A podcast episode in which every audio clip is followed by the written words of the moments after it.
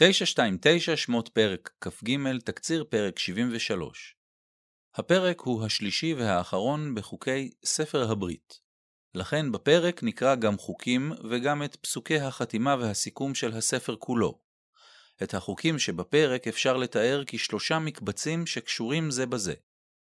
המקבץ הראשון, חוקי צדק חברתיים, פסוקים א' עד ת'. הוא כולל יצירת אקלים חברתי חיובי, לא להפיץ שמועות שקריות ולא להיגרר אחרי הרבים לעשיית רע, פסוקים א' עד ג', עזרה הדדית, השבת אבדה והושטת כתף למי שנתקע בדרך, אפילו הוא שונאיך, פסוקים ד' עד ה', צדק במשפט, פסוקים ו' עד ח', והזהרה מיוחדת על יחס לגרים, פסוק ת'. המקבץ השני, חוקים דתיים חברתיים, פסוקים י' עד י"ב. מצדק חברתי במערכות האנושיות לשני חוקים דתיים בעלי ערך חברתי, השנה השביעית והיום השביעי.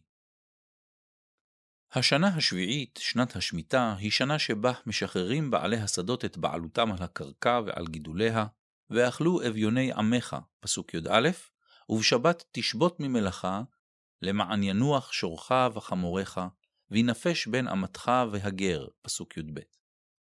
המקבץ השלישי, מערכת החגים, פסוקים י"ד עד י"ט. ענייני הזמן שבמקבץ הקודם מעבירים אותנו למקבץ החגים. שלוש רגלים תחוג לי בשנה, פסוק י"ד. ואלו הם חג המצות, פסח, חג הקציר, שבועות, וחג האסיף, סוכות. לדיני החגים נספח החוק לא תבשל גדי בחלב אמו, פסוק י"ט. ולסיכום, פסוקי החתימה של ספר החוקים, פסוקים כ' עד ל"ג, מזכירים לנו שמדובר בברית. באופק הקרוב של מערכת היחסים בין אלוהים לעמו, עומדת הכניסה לארץ כנען וההתמודדות עם תושביה. אם שמוע תשמע בקולו, ועשית כל אשר אדבר, ואייבתי את אויביך, פסוק כ"ב. ועבדתם את אדוני אלוהיכם, וברך את לחמך ואת מימך, והסירותי מחלה מקרבך, פסוק כ"ה. ואם לא, אז לא. למה כדאי לשים לב בפרק? אחת, הרוב קובע, או איך להישמר מדינמיקה חברתית שלילית. ראו בפסוק ב' את האזהרה, לא תהיה אחרי רבים לרעות. למה כדאי לשים לב בפרק שתיים? זכויות בעלי חיים. שימו לב למקומם של בעלי החיים בכמה חוקים בפרק. חובת הסיוע לחמור הקורע תחת מסעו, זכויות בעלי החיים בשמיטה, ויתרם תאכל חיית השדה, פסוק י"א, ובשבת, למען ינוח שורך וחמורך, פסוק י"ב. למה כדאי לשים לב בפרק שלוש? חגים חקלאיים.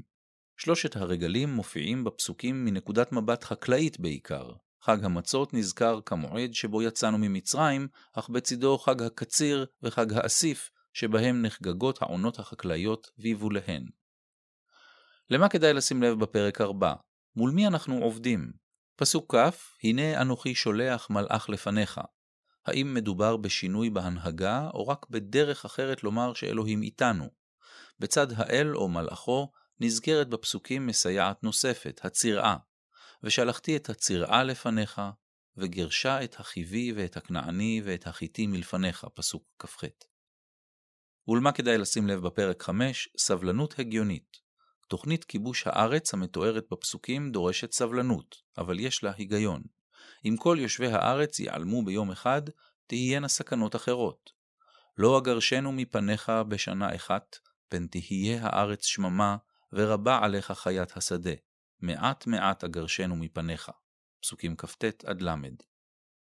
את התקציר כתבה מרים בלומנטל.